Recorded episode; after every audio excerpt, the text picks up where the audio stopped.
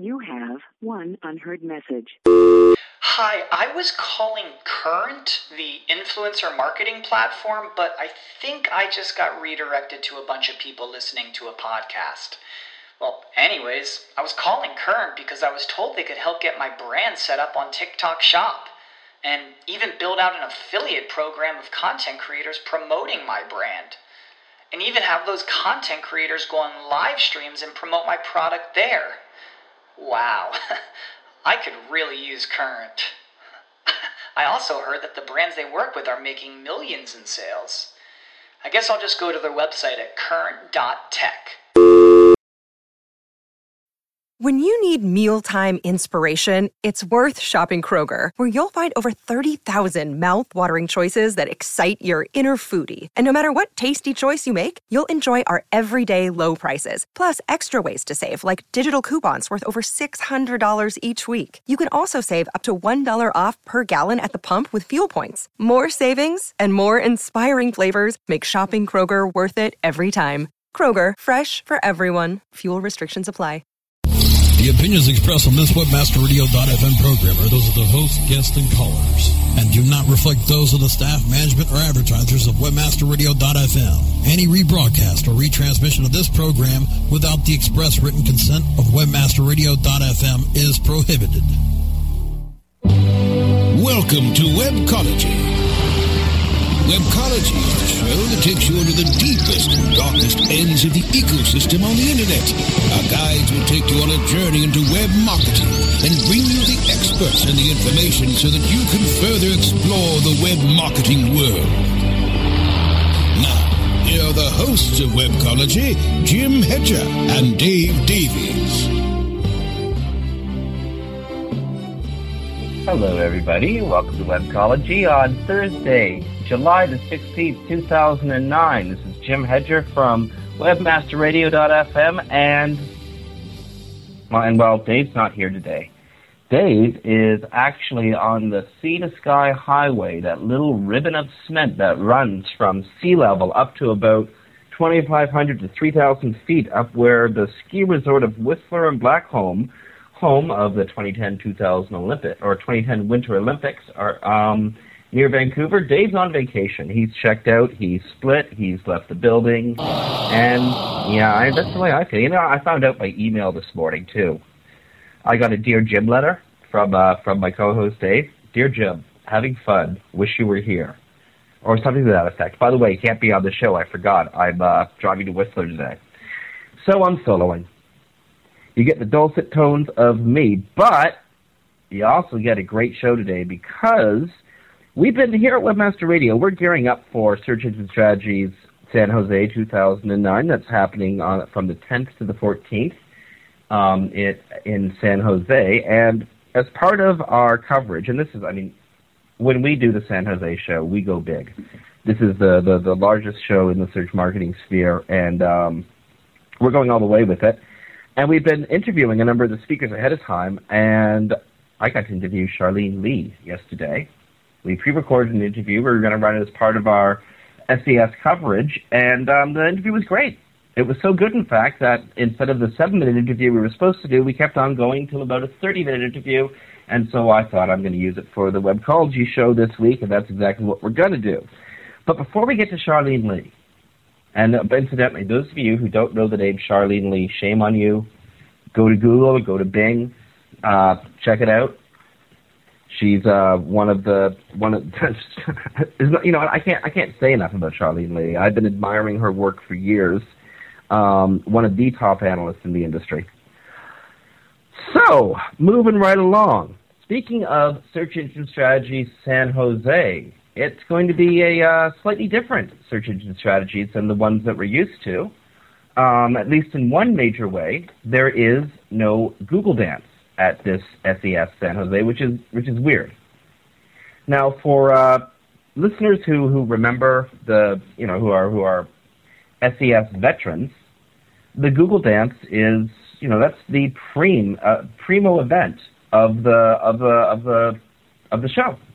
That's the one that that people you know really want to that people really want to go to. It's the, it's the big party at the Googleplex. You get like 5,000 people trooping onto buses and being transported out to Google. And this year, Google's announced that they are not, NOT, not going to happen, no Google Dance at Search Engine Strategies.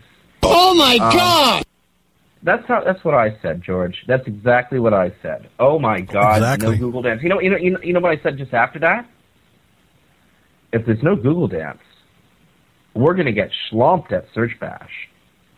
Um, as uh, you know, as Webmaster Radio fans and as people who attend the Search Engine Strategy show will know, Webmaster Radio throws a massive party.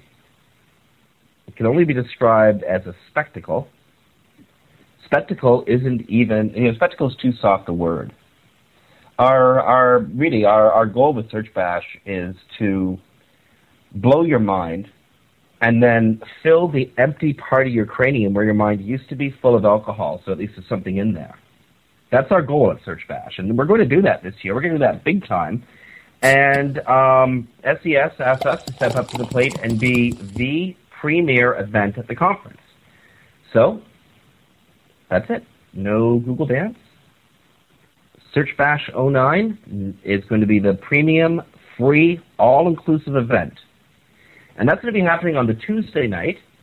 Um, so Tuesday, the August the 11th, come to Search Bash. Go to searchbash.com. We're going to be opening the registration very soon. Um, probably by tomorrow, we'll be opening registration for Search Bash. Get registered. Get in there. It'll be a fun party. And while I'm on the subject, these parties, as anyone who's been to a Webmaster Radio Search Bash or Affiliate Bash knows, these parties are very expensive to throw. They're massive affairs. They're um, they're big. We're expecting thousands of people to show up.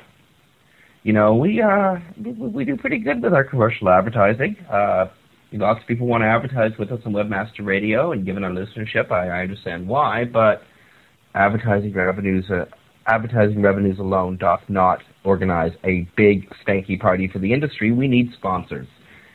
So, you know, we just we just got told recently that we got to step up to the plate. We're going to. You know, we're Webmaster Radio. We come through the, for the community every time, but we need the community to come through for us a little bit and help us out a little bit with sponsorship. So if you know anybody, get him in touch with Daron Babin, get him in touch with Brandy Shapiro Babin. Um, talk to me via Facebook or Twitter, and we'll uh, we'll we'll get a truly unique marketing opportunity lined up for whomever is the brilliant and lucky company to sponsor Search Bash. Let's not understate, Jim, by the way, with Search Bash. You know, the last couple of Search Bashes that we've thrown, we've been upping the ante on every one of them. I know it, it, it, you know this intimidates me. I mean, we I mean, went last year. Last year, San Jose, we did the whole Cirque du Soleil kind of thing, suspended in midair kind of thing, right? incredible. To PubCon, doing the Perfecto show, customized for our sponsors, getting the getting the 2006 uh, Playboy, the Playmate of the Year, uh, Kelly Monaco, or what was her name? I forgot now. Kara Monaco. To I, you know what? I was too busy working the show. I no no oh yeah, I know I know. And then to affiliate bash we just had, which is the same idea as a search bash. Again, upping the ante every time. Well, you know, trying to beat what we did at our last, our two previous search bashes. Plus, we The had to increase in the venue. I believe last going. year, Uh-huh. the one in San Jose last year, and the rewriting Perfecto at uh, at the Palms in Vegas. We're going to top it. I actually, you know, I'm, I'm not. I, I can't say on the air, but uh, Brandy was kind enough to let me in on some of her plans. Um, she's the she's the creative brains behind the shenanigans you see going on at Search Bash, and um, it's going to be pretty wild. Rumor has it, I think we have to change venues because we need a bigger place to hold everybody. Well, that's what I've heard, but I also, as, as I understand it, we're actually going to be holding it at a club called Pure, which is actually Vivid, the place that we've always held it. Yeah. But we're we're creatively expanding the floor space of that club, because again, George, without a Google Dance, I mean, you've you've been to the SES shows, you know that yeah.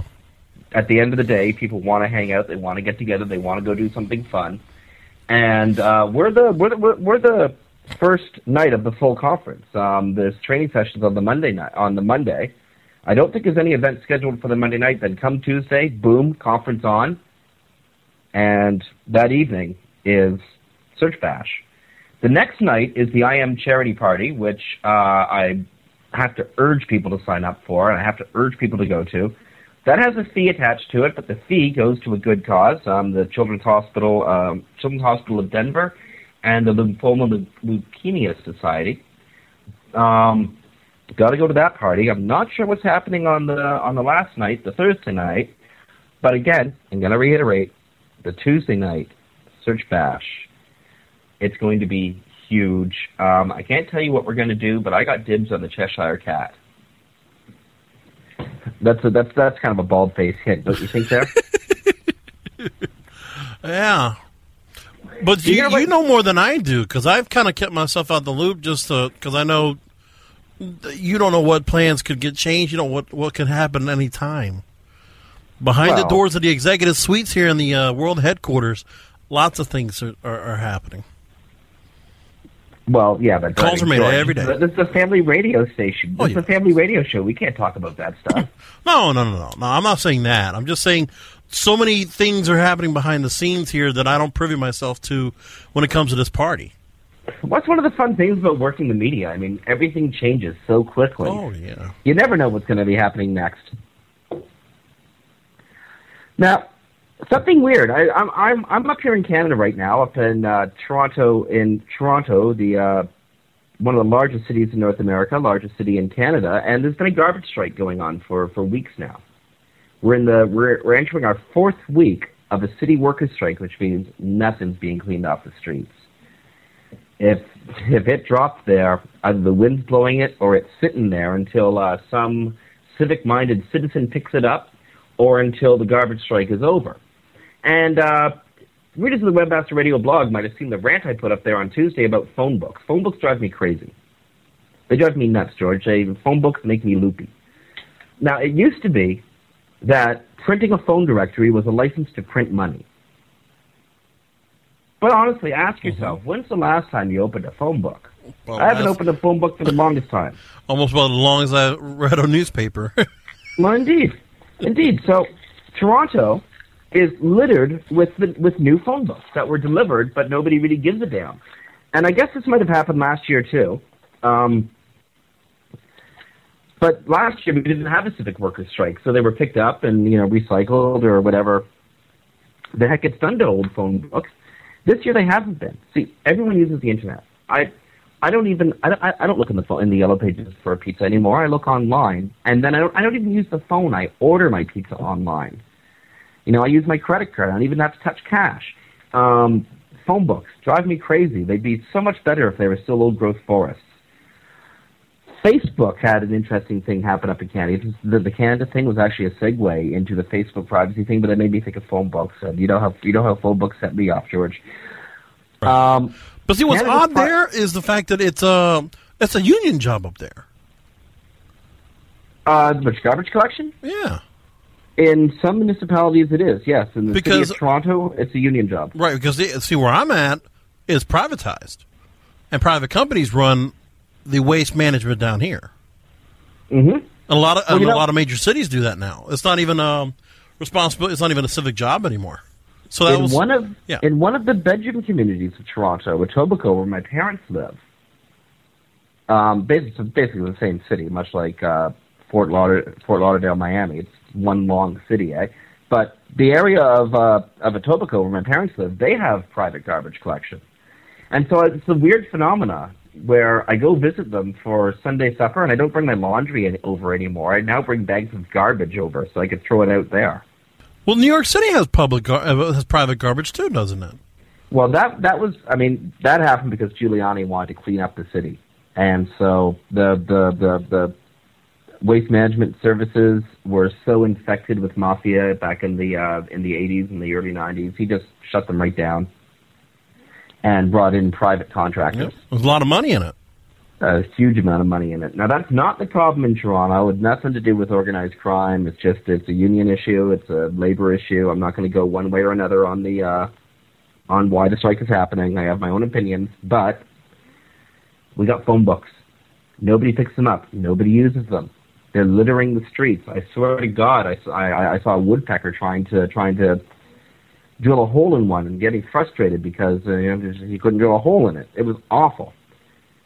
But I want to I want to jump ahead to something the listeners might actually really care about, and that's Facebook. Canada is a different country than America. We have a privacy commissioner. The privacy commissioner's commissioner's job is to literally look out for the privacy and protect the privacy rights of all Canadians. It's a federally mandated position. Jennifer Stoddart is the Canadian Privacy Commissioner, and on yesterday, or I'm sorry, earlier today, she ruled that Facebook is in violation of Canada's privacy laws, citing serious privacy gaps in the way Facebook treats its 12 million Canadian users. Now, Facebook just topped 250 million users. So 12 million users in Canada is about 5% of the Facebook population.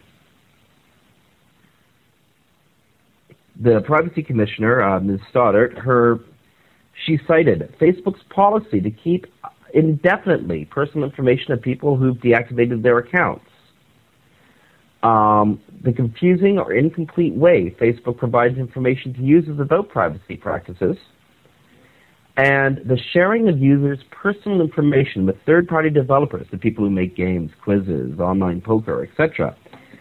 So, because of these three items,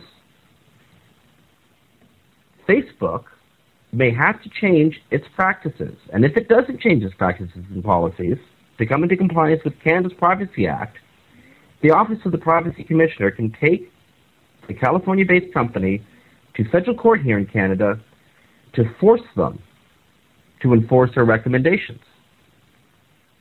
Now, I've not seen this happen in the tech industry before where a um, at least not, not, not in the case of Canada. I remember in Germany with Google um, and with uh, eBay and the uh, and neo-Nazi paraphernalia or neo- neo-Nazi sites. But I think this is the first time Facebook's ever faced something like this, and it's going to be very interesting to see how they react to it. Um, we really got to get moving. Uh, we have this. We have Charlene Li coming up in a few minutes here on Webcology. Before we get to that, had a little bit of fun with Facebook the other day. I was uh, looking at my friend count, and I noticed that I was uh, in the 660 range. And I thought, wow, I wonder who number 666 is going to be. And then I thought, you know, I want somebody evil. If you're going to get somebody to be your 666th friend on Facebook, you want that person to be so evil that, well, I wanted somebody who'd be so evil they would literally scare the shit out of Satan and stick around to eat the excrement later. That's how evil I wanted somebody. I mean, I just wanted somebody's stomach somebody who is so stomach cringing they make Bernie Madoff uncomfortable. So I put it out there. I put it out to the universe. I put it out on, on Twitter. I put it out on the blog. I put it out um, over Facebook. Said I'd mention how evil this person was on Webcology, which I'm doing right now. And I thought, okay, I'm going to get like some of the most serious black hats, or I'm to get like just like like somebody who eats kittens for breakfast or something to sign up. And you know, I got I got a couple people who really wanted to, and uh, so I'm sitting there at 665 visitors, and my inbox is filling up full of uh, full of people who want to be evil 666. And my second cousin, Amanda Arthur. I sent her a, I sent her a friend request over like a month ago, eh? so my second cousin, who's really far too young to be evil, yet, uh, decided to to friend me, and she became number six six six. So anyone who tuned in expecting me to reveal the face of evil, I'm sorry. Unless uh, my my my second cousin Amanda, who is actually the spitting image of of uh, of her mother when she was her age, who is certainly not evil. Unless Amanda turns really evil really soon, which I don't see happening. Um, sorry, the face of evil didn't show itself. Um, at least it didn't show itself to be number 666. Now, I think Grunt, who became my 667th friend, well, he might be evil. But Amanda Arthur, sorry, hon, you might be number 666, but you're just not evil to me. Okay, moving along. Uh, we have SES San Jose coming up. We talked about that. We have the 666 visitor. Talked about that. There ain't no Google Dance, so we don't even need to talk about that. Um, last thing I'm going to talk about before we go to break and come back with Charlene Li is a uh, a uh, article I saw over at the SEOmoz blog. It was published, uh, written by Sam Nichols. Uh, it was published today, July 16th. TechCrunch Upskirt, why Michael Arrington blogs about porn. So it turns out, and this is, this is really good, uh, go seomoz.org slash blog. It'll be one of the very first entries. According to, uh, according to Sam Nichols, last year TechCrunch made over 550 blog posts with the word porn in the body of the post. Now, even if Michael wrote every day of the year, which he doesn't, there's only 365 days of the year. So he's got a couple days where he's doubling up on the porn here, or on the word porn. As it turns out, there's ways to opt to use the word porn in a headline, get a whole bunch of traffic, and optimize your page in such a way that your advertisers are going to get a lot more clicks. Check it out at the SEOmoz.org blog. It's a it's a fun little piece. It's definitely worth the read. TechCrunch upskirt why Michael Arrington blogs about porn. Well, now I know. Okay, this is Jim Hedger from WebmasterRadio.fm. You're listening to Webcology on WebmasterRadio.fm. We are coming back with an interview that was recorded yesterday in advance of SES San Jose. Charlene Li is giving the keynote on the third day. We're going to be talking to her about search. We're going to be talking to her about social. We're going to be talking to her about the business of Bing and the business of Google. So stay tuned, friends. Two and a half minutes from now, we'll be back with Charlene Li from the Altimeter Group. Sit tight and don't move. Webcology. We'll be back after this short break.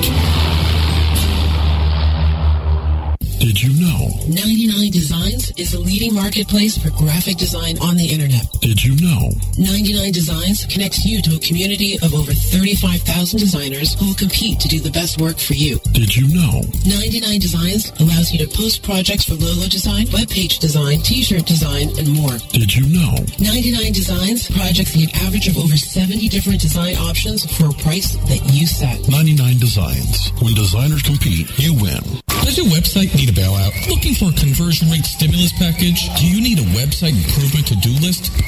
On Target, a subscription service from Future Now and Bryan Eisenberg monitors your website 24-7, analyzing the actions of every potential customer. It gives you a to-do list. It tells you exactly what to fix and how to fix it so that more of your visitors do what you need them to do. On Target pricing starts at $1,000 a month. See more at futurenowinc.com slash on target. I'm Bryan Eisenberg and I approve this message. Hey, have you got the number for Jerry's Pizza? Look it up on localpages.com. Localpages.com. Well, what if I wanted a business number in Miami? Localpages.com. Can people find your business online? Be seen with localpages.com on every local listing in all the major search engines like Google, Yahoo, MSN, and Ask. With over 6 billion quality searches a month and bids starting as low as one cent, get connected with local consumers at the exact moment that they're looking for you. San Francisco, Green Bay, London. I told you. Localpages.com. List your business on localpages.com now and get $100 in free local advertising. Localpages.com, bringing your neighborhood to you. Please hold while we connect you to one of the most sought after experts in SEO, analytics, and web development. Office hours with Vanessa Fox, Thursday at 4 p.m. Eastern, 1 p.m. Pacific, or on demand anytime inside the Search Engine Optimization channel, only on WebmasterRadio.fm. Commercials off. Webcology, only on WebmasterRadio.fm. Here are the hosts, Jim Hedger and Dave Davies. We're back here on Webcology, and we're joined for this last segment by Charlene Li, one of the true thought leaders and best-known industry analysts in the tech sector. Her career can possibly be best summed up saying she works to build knowledge bridges between the tech world and the mainstream world, including the investment community. And she now runs the Altimeter Group and is a sought-after speaker and authority. She's been kind enough to give us a few minutes here on Webmaster Radio. Uh, Charlene, welcome to the network. Thanks very much. Uh, Charlene Li, you're delivering the keynote speech on day three of Search Engine Strategy San Jose, How to Prepare for the Future of Search. How would you describe the future of search? Well, I think search for the past couple of years has been very much uh, dominated by a few players, and it's been pretty much just 10 links on a page, on a search results page, and that's how people think of search. But if you think about the ways that search is changing, we search on many different places for many different types of things, from images to locations to recommendations, especially from our friends. So I'll be taking a look at all the different ways of new technologies and the ways that um, again, even those 10 blue links, how they're being influenced by things like personalized search, semantic search, but especially, uh, given my background, looking at the role of social search going into the future. And as I paint that future, thinking about how to prepare for it. Well, um, how are social networks and, and, emerging social networks especially affecting search, uh, search as we know it, the, the 10 blue links? So I think the biggest one is, first of all, in terms of inputs. There is something called the real-time web being created by blog posts, by Twitter feeds, where the content needs to be uh, refresh much more frequently than the traditional search engines, bots, and spiders will go out there and look for. So you were pretty lucky if a search engine would come by your site once a week or once a couple times a week or even once a day to go and index it and see what was happening there. But I think that the fact of the matter is content is being created at a much higher rate now, especially as these social tools, these self-publishing tools, are, are making things available. So if I'm trying to find out the latest and greatest information about fast changing topics around technology or business or political events like the Iran election, uh, the search engine traditionally isn't the best place to go for that, uh, but primarily because the information isn't being updated as frequently. So I think, again, the, the social web, so to speak, the social media part of the world is, is changing primarily because the content is coming in. Then there's the exploration site the places where I would want to get the answers for some of my key questions, like where's a good place to go for dinner tonight, probably are best answered by my friends, um, the people who know me or people who I respect, better and, and faster probably than a traditional search engine would. So that's what I mean by sort of social, coming in and also going out in terms of the search index and also the search results. Well, Charlene, you've had a ringside seat on the tech world for 15 years now. When did social technologies begin to emerge and make an impact on the internet? Well, one of the things I started doing way back when I was in, in newspaper publishing was really start uh, looking at the role of citizen journalism even back in 1996 when I was publishing with community newspapers. But it was too early then, frankly. Uh, we were still on dial-up connections primarily. There weren't digital cameras.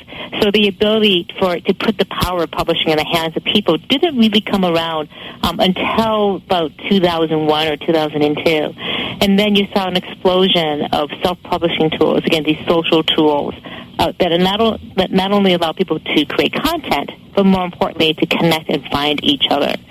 So it was a, it was about 2002, 2003 where blogging, RSS as a technology to tie all this together, and especially the social networking sites starting about 2003, 2004 really started to, to come into fruition. So this is a pretty new phenomenon, and, and I think the fact that so many people are using it uh, shows the, the, the general appeal of how compelling these services can be. Know, even though it's a new phenomenon, 2002 and 2004 seems like decades ago. How many of the earliest social technologies and social technology tools still exist? And of those that still exist, how have they evolved over time? Well, I think you see that one of the, the truisms about the space is that there seems to be a very uh, low, uh, very small, short life cycle. So some of those big social networks that existed back in 2003, 2004 that launched were places like Friendster or MySpace or, um, a- again, places like um, MySpace, too, and LinkedIn. Now, LinkedIn is still growing very strong. MySpace is showing a bit of fraying around the edges, but still very strong community. And um, Facebook didn't really start until about 2005, 2006. So a little bit later in the life cycle, but still going very strong. Twitter came out of the woodwork in 2007.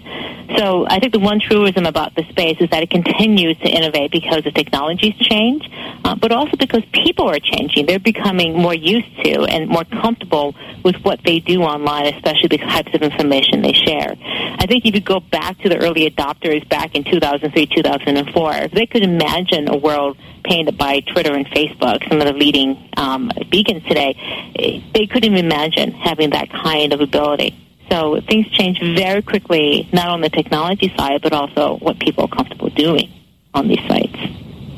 Last week, CNN Money quoted you saying about Digg, quote, they don't have the sort of vibe of being the darlings of Silicon Valley anymore. What happened? And uh, what does it take to have staying power in such a dynamic environment? I think the quote was in context of they may not have the buzz, but they're still doing very, very well. And, and I think it points to the maturity of a site like Digg. Uh, again, once you get onto the front cover of Business Week, for example, like Kevin Kevin did, it's um, it's hard to to top that.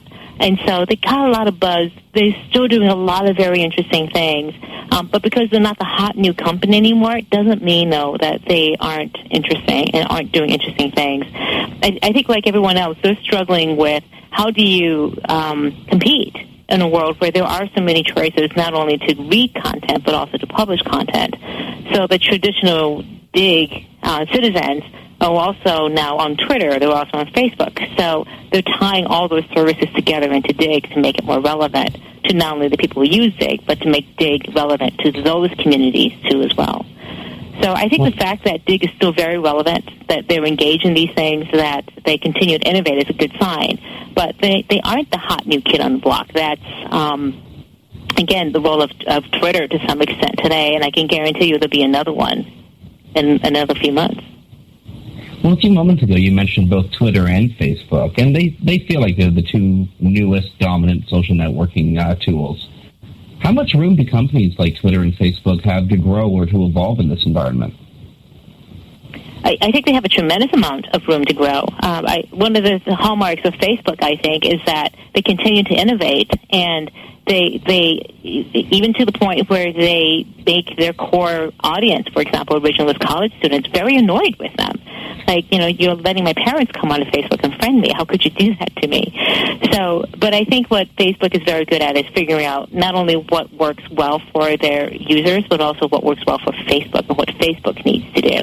Um, and, and, and the same thing with Twitter. There's so many things that Twitter could do, focus on profitability or revenue models, for example, uh, but it's deciding because it has money right now to focus on securing its platform and its growth and, and making sure that it's a stable platform, which is, again, I think a very smart thing to do. It, again, these are two companies that I think are playing by very different rules than I think most traditional companies are. And, and right now, it seems to be doing well by them. I think the, the, the, the, the, marketplace, though, is very dynamic. Um, and it doesn't take a lot for uh, for very fast moving companies to stumble, as they often will fail well, for example, with, with Twitter in particular. But um, but I think again that the, the strong base of users that they have, the loyalty they have of their users, um, means that people will stick around. Looking at going back to your book, uh, your most recent book, Groundswell: Winning a World Transformed by Social Technologies. How have social networks affected um, the marketing cycle for, for larger companies? Oh, it's, it's impacted quite a bit, especially if those companies have uh, customers in, in, in, their, in base in their install base with um, who are very active in these networks. I think that the reality is they may not have to actively participate and what's going on in these social networks, but they better darn well be aware of what's happening in there. Um, trying to put your head in the sand like an ostrich and try to ignore that it's there, I think is the absolute wrong thing. So social networks like Facebook, MySpace, LinkedIn, all very important, but I think in general there are still blogs or discussion groups, you know, 30-year-old technology discussion forums are still very important for companies to be looking at, tracking, and, and monitoring what's happening. And then the, the hard part is deciding when when do you engage? How do you engage? Um, on what topics? How deeply? With whom?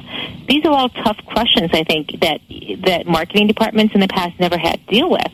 So you could you could create your campaign, your marketing structures fairly independently of what the customers were doing. Now you actively have to take into account where your customers want to interact with you, are interacting with you, um, are talking about you, and take that into account when you're putting together your marketing strategy. Now, when you're when you're thinking about a marketing strategy through social networks, is there such a thing as a mainstream consumer anymore? Well, define what mainstream means. Um, if you think about um, instant messaging as being a fairly mainstream um, product that people use, it's not, you know half the population that's online doesn't use it. But people kind of expect that that's something that you need to think about or use, or sweepstakes or coupons. Again, not everyone uses those, but those are considered mainstream channels for marketing.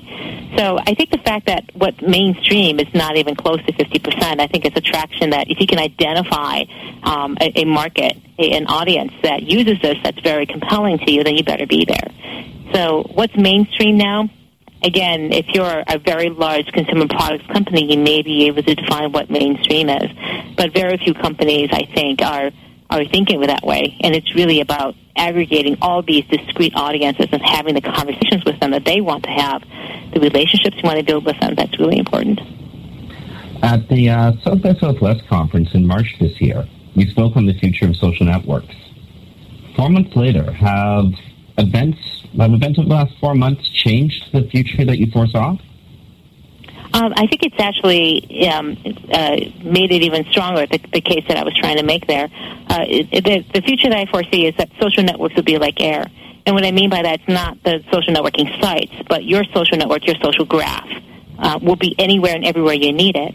And the proliferation, I think, of Facebook Connect in particular is making that very true. What Facebook has realized is, you know, people spend most of their time outside of Facebook doing the real things that they need to get done in their lives. And your social network in those areas could be extremely helpful. So they have a deal with, for example, City Search, um, and MySpace has the same deal too where you can take your network and use it on City Search, which makes a lot of sense. In that if I want to see reviews of a restaurant, I don't want to just see reviews from some anonymous person who I have no idea who this person is. I want to see my foodie friends' reviews. And not just on Facebook or MySpace and City Search, I want to see where that foodie friend has commented anything about food because I respect her opinion around food and restaurants and places to eat. But I can do that now instead of just pinging that one foodie friend. I can see all of my friends who are really into foods and see if there's a consensus on a good place to go for a date night dinner with my husband, for example. So being able to tap into your friends um, for whatever issue or design it is, anything from shopping to where to go for my next vacation, dinner to eat, um, computer to buy, that can be extremely valuable. And if you are a marketer, being able to influence that part of the decision making funnel. It's no longer just about awareness, where traditional branding has been, or in the purchase part, which you know is oftentimes influenced by search. It's that preference and consideration um, part of the middle part of the funnel, the black hole of consideration is what I call it, where you can start making actual inroads into because of social networks, because you can be injected into those conversations that people are having. Earlier today, um, Microsoft's new search engine Bing announced a Twitter-specific search tool. How much of a push-pull do you see happening between the traditional world of search engines and the emerging world of social networks? Again, it's it's um, what I sort of referenced before at the beginning, which is the um, the real-time web so to speak, which is represented by Twitter and status updates on social networking sites, um, is becoming more and more important for people to be able to track and, and to monitor and to follow.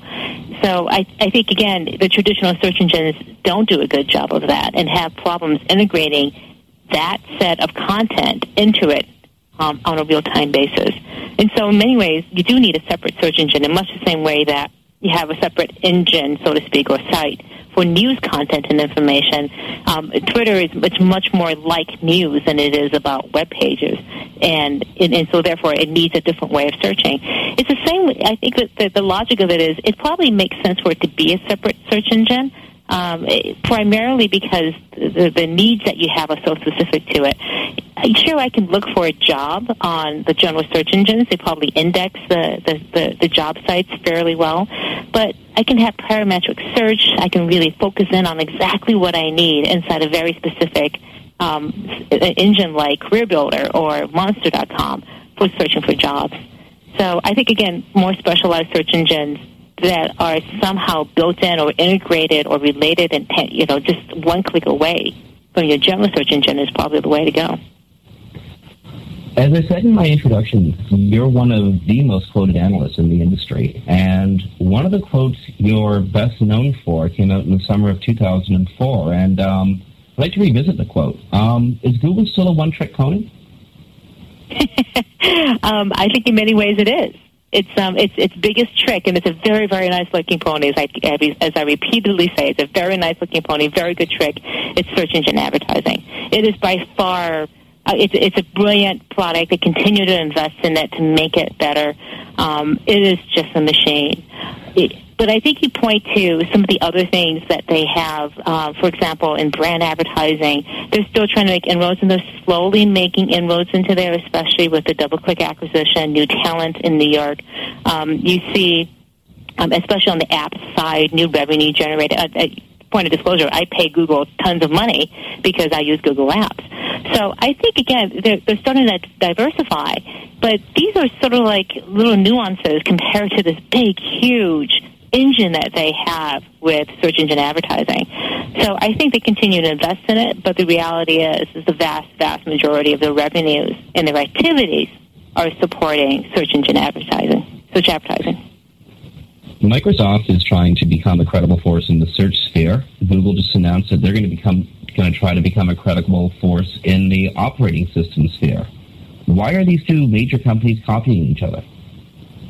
Because what um, I think again they they are going after the same thing, which is they want to be the starting point for the user's experience online. And if you can be the operating system and you can dictate so many different things in terms of what the experience looks like, then it, increasingly, um, especially if the only thing that you have running that operating system is the browser, then that browser is the source of tremendous advertising. Again, back to Google's strength search advertising um, that you can you can peg it on. But I think what um, and so Google realizes that they can cut out everyone and be the funnel for those interactions be through the browser that they own and, and supply through the OS. It can be a tremendous coup on their part. It's equivalent to having the default browser on the operating system and nothing else running. So everything has to run through through the Google Chrome browser. Um, as you can imagine, that's just an advertising bonanza for Google the because the biggest problem they have right now is that they can see a lot of things that are happening, but only if they can touch it. So if only things that they can see is search and nothing else, then um, it, it reduces the amount of advertising they can do. But if everything goes to the Chrome browser, again with privacy controls and everything, they, they can see a lot more and therefore some more advertising. Um, and then Microsoft, of course, sees the huge amount of money that Google is making and just salivates and say we deserve a bigger part of that, which is why they're investing so much in the Bing engine. And Bing is very smart. I think they they've decided to go after four very specific categories where you can generate the most advertising around. So if you're going to focus on anywhere, focus on the areas that actually generate revenues. So I think they've done a great job at that. You know, as an analyst, looking at either the what Microsoft is trying to do with Bing or Google is trying to do with Chrome. What are signal points that, you know, looking into the future might tell you that these initiatives are, are either going to be successful or not going to be successful?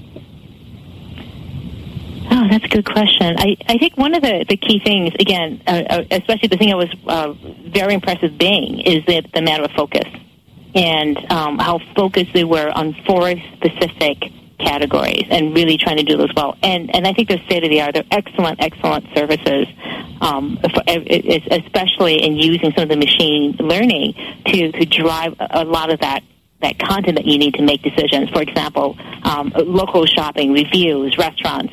Um, and again, for travel, uh, historical information about what fares have been at.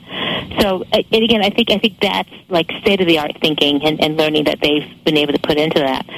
The, but the thing I look for is again not just these one-offs, but continually what kind of investment are they going to make? Because these are big, huge plays that nobody else can be successful at, and these two are very, very squarely focused at each other. And then you throw into that mix another third player, which I think people forget about, which is Facebook. Facebook is very, very focused at Google, and they have as their partner Microsoft. Um, again, Microsoft's invested in Facebook. Um, Facebook's advertising is, is from, from the banner ads are, run by Microsoft, so there's an alliance there, and they see Google as, as a not so much a common enemy, but a, a, a common target.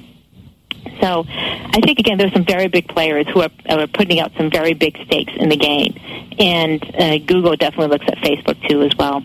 So how do I think about the success of these companies? Uh, well, I think as a big caveat, having watched this industry for so long now, Yahoo, um, who is who was very, very focused for a long time as the leader, but really took its eye off the ball and tried to become a media company um, and, and really focused on that and missed the whole entire boat of where search and technology is going um, and let Google really, really pretty much let Google walk away with it. What I don't see these three companies doing is let, making any assumptions, and they're all three very paranoid of each other, frankly. And I, and I think that will prove them to be very, very stiff competitors against each other. Charlene, Fast Company has called you one of the most influential women in technology. Um, your book, Groundswell, is on Amazon's top 10 business books of 2008. Um, it's been called the best book ever written on marketing and media by Abbey Klaassen of Advertising Age. And this is all heavy praise for you and your work. Do you spend much time thinking about Amazon rankings and reviews from your peers? Does this stuff still affect you? Um, I, I don't look at my Amazon ranking. I, I have no idea where it is right now. Um, I, I don't really because it's sort of the work that I've done already, and so I'm focused much more on the work going forward. Um, I'm thinking about a new book. I'm thinking about um, new research to do. Um, I'm thinking about the clients who I have to serve. So uh, it's great. I got those accolades. I really appreciate them, and I've got to move on and, and think about the next thing um, because that's the only way you can continue to to be relevant in this space is to be continually offering value. So it's it, I find it's ex- exciting and invigorating that the space is so changing, and, and I really do like this um, interface between technology and business. I don't see myself as a technologist. I can't code word means, um, but I I can understand the trends, be able to suss them out examine where they will go and make sense of them for business people. So, and, and I think it's that intersection between looking at trends and explaining it, making it legible and, and understandable for the business audience um, that I've been very focused on. Well, Charlene, I so look forward to hearing your keynote on day three of uh, Search Engine Strategies in San Jose, how to prepare for the future of search. I look forward to meeting you there, and thank you so much for spending time with us on Webmaster Radio today. Thank you very much for having me. Sit tight and don't move. Webcology. We'll be back after this short break. Here's your bill. Thank you so much, guys. Hey, it's all right. I'll take care of the tab, Jason. Well, thanks, Dave. How are you doing so well these days? It seems everyone's in a pinch for cash. RevenueWire.com, that's how. RevenueWire? Yeah, RevenueWire.com is an all-in-one platform offering affiliates high-demand software from top-notch PC utility merchants. With 75% commissions, twice monthly payouts, incredibly accurate analytics tools, RevenueWire is making me more money today than I did in the last few years put together. Even in this economy? Especially in this economy. RevenueWire has a ton of great products to meet the demand. I'm telling you, this network is recession proof. Revenue Wire, the recession proof network platform. For more information, visit RevenueWire.com today. That's RevenueWire.com. From Fort Lauderdale, Florida, WebmasterRadio.fm. A service of New Gen Broadcasting. We're everywhere. XY7 affiliate mark. Are you an affiliate? If yes, you'll pay me. No ifs, ands, or maybes. Get paid daily. Make a mad dash. Quickly convert the clicks into cash. Affiliate marketing network is first place. I cut to the chase. It's all performance based. Listen to what I'm telling you. Cause this what you better do. Join as a publisher and maximize your revenue. Think we agreed that money is what you need. Indeed, you can get paid from sales and leads. Not one thing lacking. Don't get it cracking. Even comes with state of the art tracking.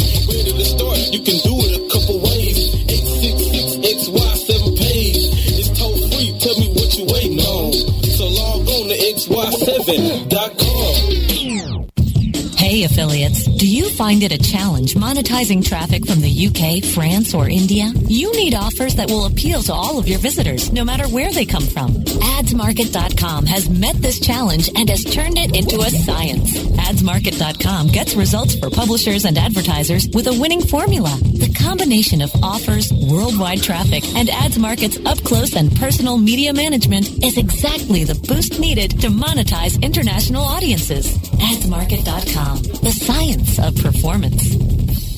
PPC Rockstars will take you to the promised land of PPC profit. Live broadcast Mondays at 4 p.m. Eastern, 1 p.m. Pacific, or on demand anytime inside the advertising channel. Only on WebmasterRadio.fm. commercials off. Now back to Webcology, only on WebmasterRadio.fm. Here are the hosts, Jim Hedger and Dave Davies. Hey everyone, welcome back to Webcology for Thursday, July the 16th, 2009. We're in the last few minutes of the show, and uh, man, I'm really pleased with that interview. That was uh, interviewing Charlene Li is it's, it's one of those uh, high points of career moments. And hey, George, do you notice uh, somewhere in there, Charlene Li says to me, "Hey Jim, nice question." Yeah, the thing is, you hit every current topic there was, and it's like you basically you threw a headline out there, and you wanted to take advantage of her expertise on every new topic that was out there. Well, when you when you get somebody sh- like Charlene Li on the phone and you have like a limited time to get an interview in with her, you get. I mean, you you, you got to scrape the barrel. You got to get as much information out of this person as possible. And see, But, we you know- yeah, go ahead. Well, I was going to say, uh, sorry to cut you. Um, we had her. Well, Larry Weber had her on as a guest to talk about her career and to talk about certain things when it comes to. Um, well, his story, his show's always about social media, e-communities, and blogosphere. But when it comes to search, this is a different. Uh, this is a different side of Charlene we didn't get to have before. And to Well, I- use her expertise to, to really get what her insight is on it was quite fascinating. one of the top analysts in the industry. But I got to tell you, I'm never sure how to take it when someone says "nice question" or "good questions." I always, you know, I always think that that means you just asked something so stupid. They're trying to say, "What are you like a retard?" Um, but it's a compliment, I'm sure. I just always get really feeling weird about that. I just don't think you realize how often that happens, Jim. I hear that Thanks, a lot. George. Oh, that's, that's confidence inspiring. It's true. Dude. Thanks. you, it's true. You don't. Even, I don't think you you don't even realize because you're setting up the next question, or you're trying to get what you're whatever you're trying to intake from that last question. But you get that a lot. You just don't realize it. How many hours have I produced with you? I hear Countless. good question. That's a good. Uh, it happens all the time. Yeah, back of the short bus. That's right. Not to mention- That's- not to that's mention the times we- back of the short bus. Not to not to mention, okay, without naming names, we've had a couple interviews even lately where you've asked such a good question. When we're taping an interview, you had to stop and hold on a second. Let me research that real quick. You've yeah, had to do yeah, that's I love when that happens. That's You know who I'm talking about, goals too. going into these things, eh? But con- confounding the guest is not one of the goals. Um, but it happens. so, uh, I didn't do birthdays yet. I can't believe I totally spaced doing. bir- I love I, I love talking about people's birthdays because then they got to get me a present or buy me a drink or something. And so we just done today. But there are some tomorrow and Saturday. Um, Hazel Fruitman. Now, and I I know a lot of our listeners don't know the name Hazel Fruitman, but anyone who was at affiliate convention in Denver last month, um, they they saw how smoothly that show went, and um, you know they you never get to see the background behind the scenes at one of these shows. Behind the scenes, it's always chaos. Believe me, let me tell you, it's chaos. Hazel Fruitman was working with Webmaster Radio on a, on affiliate convention. She was our continuity person. She kept that chaos to a survivable minimum. So Hazel, sister, happy birthday tomorrow. Happy birthday! Scott Richter from uh, affiliates.com. Birthday on Saturday. And, uh, you know, the Victoria audience will know this fellow. Uh, Tyler McDonald. I don't think anybody else will, but uh, fairly, fairly significant developer in Victoria, BC. Tyler McDonald. Happy birthday, brother. That's, uh, that's it for the birthdays. Um, one last thing I want to. I'm going to go over this really fast. I know that I'm uh, I'm uh, cutting time here really closely.